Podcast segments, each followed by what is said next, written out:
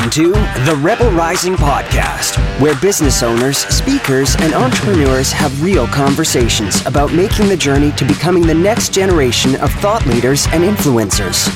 This is the place to take a stand in your industry, get messy with your message, slay your mindset demons, and grow a profitable business that allows you to make a bigger impact while doing more good. Here's your host, the instigator of Three Word Rebellion, Dr. Michelle Mazur. Hey, hey, Rebels. Before we dive into this episode about the difference between persuasion and manipulation, I first wanted to say a big thank you to you. Last week, the Three Word Rebellion book came out. It was a phenomenal launch. The book was a number one new release on Amazon, and in the first three days, I received some amazing reviews. I really loved this one from Candace. She says the three word rebellion is not just another business book. At first, I was bummed to see that there wasn't a Kindle version of the book. But then I got my hands on a copy and understood why not. This isn't just another read it and forget it book. It's a process, a workbook, and an exploration. Don't just read it, write in it. Top that off with the fact that this is not another book about crafting an elevator pitch, but aimed at crafting a movement. And you've got a five star book.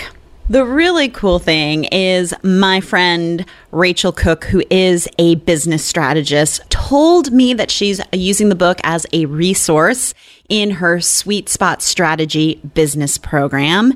Even one of my clients who is enrolled in Seth Godin's The Podcast Fellowship posted about the three word rebellion book in the group. And the coach of the course was so intrigued by the concept that they added it to the resource list for that program. How amazing is that? That's the power of the three word rebellion because once you nail that, you've got the name of your podcast, keynote speech, signature offering, and more.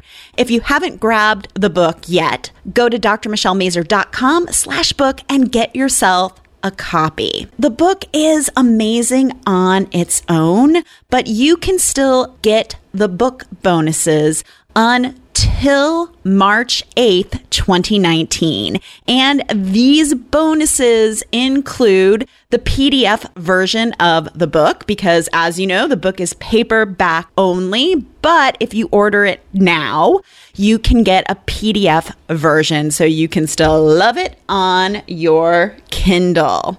There is also a 60 minute live Ask Me Anything call on all things related to crafting your three word rebellion, stepping up into your leadership and marketing and launching your rebellion into the world. And I'll even be doing some live messaging audits, so you don't want to miss that.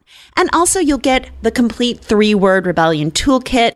It's all the additional resources mentioned in the book in one place. So you can get that at drmichellemazur.com slash book. So let's get down to it and talk about the difference between persuasion and manipulation. There is something that has been really bothering me lately. I see a lot of business coaches and brand strategists talk about how sales is manipulation. So we better just accept the fact that we're going to be manipulating people to give us money when we are selling. Yuck! That is so gross, right? I don't want to be manipulating people into working with me. That just feels bad and wrong. And frankly, I don't think that's what I do. And if you're doing sales in the right way, that's not what you're doing either. Merriam Webster's dictionary says that manipulation is to control or play upon by artful, unfair, or insidious means, especially to one's own advantage. So that's a fairly dark definition. It reminds me of internet dude bro marketing that I talked about in episode 134. That guy, that dude would do anything to get you to buy his product because for him, it's about the short term win of getting your cash and he could care less if it's any good or if you get a result from that product. So this is what manipulation looks like. Step number one, you put together a crappy product or service that just vomits information on people and doesn't deliver real results. You put it out on the market in step number two, and you use all the NLP tactics. You use the psychological triggers because that's what's going to get people to buy. So then step three, people feel the pressure. They see you everywhere. They see the ads. The marketing looks really good. You're getting in their brains. They feel like, oh my gosh, this is exactly what my business needs. And I know I shouldn't be buying this, but I need it. But maybe I don't need it, but I do need it. They feel so pressured that they buy and then they get the product and realize it isn't that great and they feel duped. The intent behind much of internet dude bro marketing is to get you to part with your money no matter what it takes. It is not about you. It's about your money. So, for example, a friend of mine was telling me about a sales conversation she had that literally shook her to her core. And she's not the type of person that is easily shook, right? But she got off the call and she was seriously thinking about investing $20,000 to work with this mindset coach. $20,000. She's thinking about it. There's part of her who was like, Ooh, I don't think I should do this. And so she talked to a friend about it. And her friends were like, No, do not invest.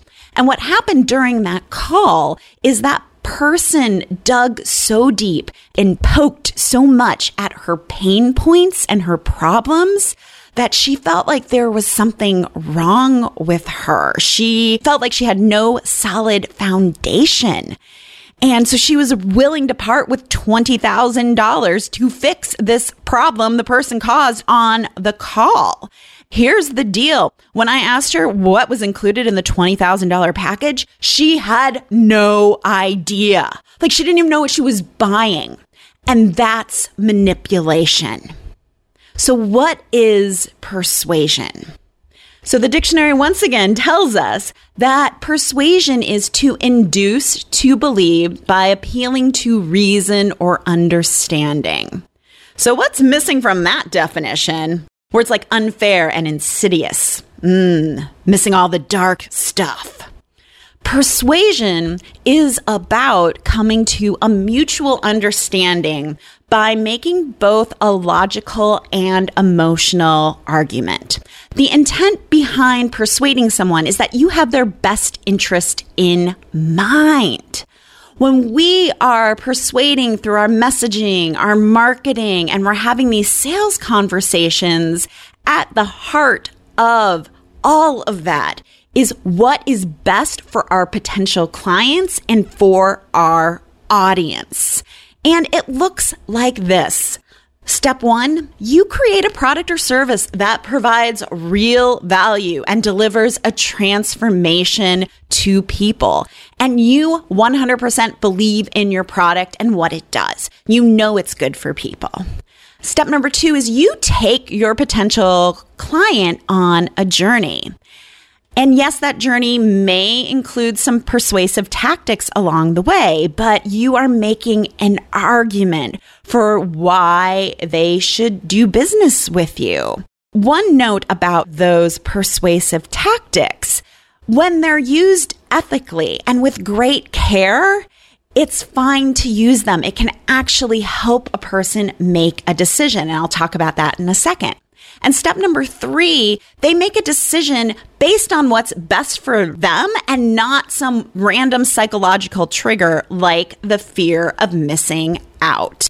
And finally, step number four, when they become your client, they are thrilled with your service because you are giving them a transformation. They're seeing real results. So the fact is that the way I sell, and most likely the way you sell, is not manipulation. It's actually persuasion. And this all comes down to our intention. Our intention is a good one. We want to help that person.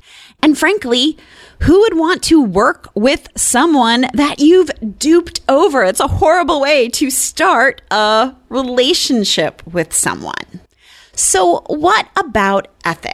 What about psychological triggers? Is it okay to use them?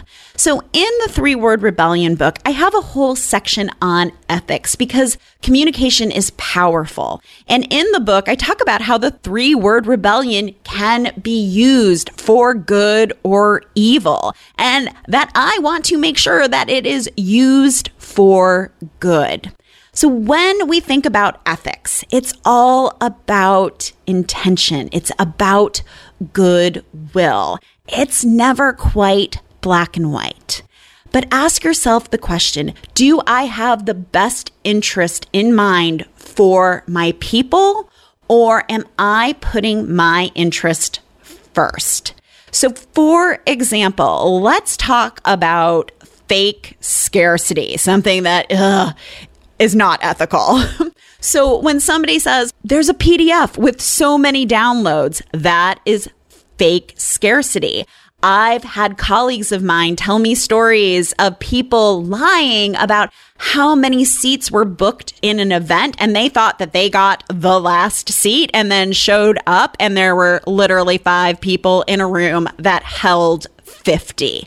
That's unethical because the intention there is to make you buy based on the fear of missing out. So, what does it look like when it's used ethically? There was a great example from my friend and someone I consider a mentor, Tara Newman of the Bold Leadership Revolution. And she was holding a workshop on human design, and it sounded awesome to me. And I was 100% planning to go and I hadn't purchased my ticket yet. I hadn't pressed the buy button and taken that action. And then one day she sent an email saying she wanted to reward the action takers who bought their tickets now. So she was taking $50 off the price of it if you bought within a certain time period.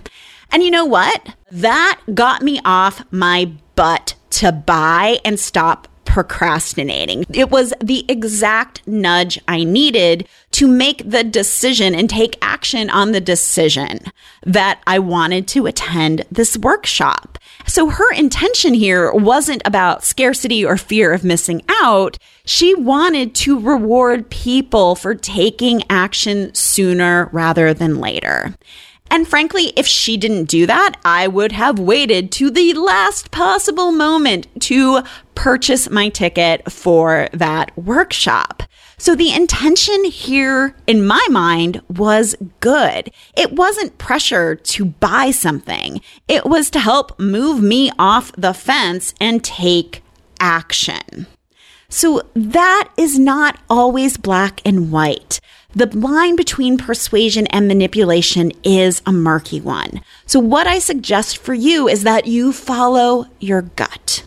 If someone is telling you that you must employ some persuasive tactic, whether that's manufacturing authority or fake scarcity or tit for tat reciprocity, check in with yourself. How does it feel to you? Is there a pit in your stomach? Or do you feel hesitant about taking action on that tactic? Then it may not be your mindset or an upper limit problem.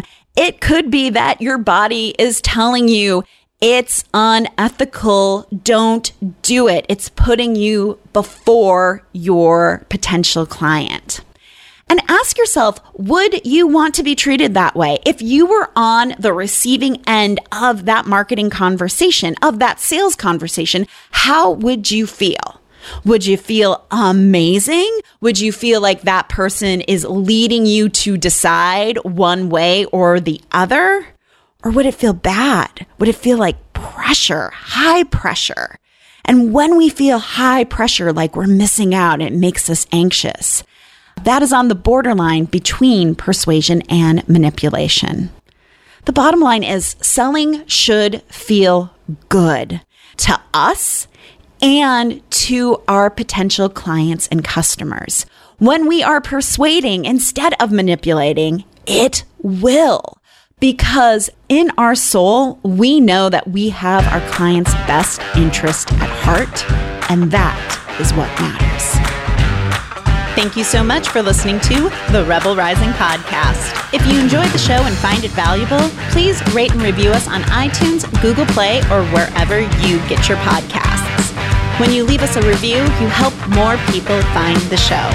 For more information on working with me on your three word rebellion messaging or your keynote speech and speaker marketing, go to drmichellemazur.com. See you next time, Rebel Riser.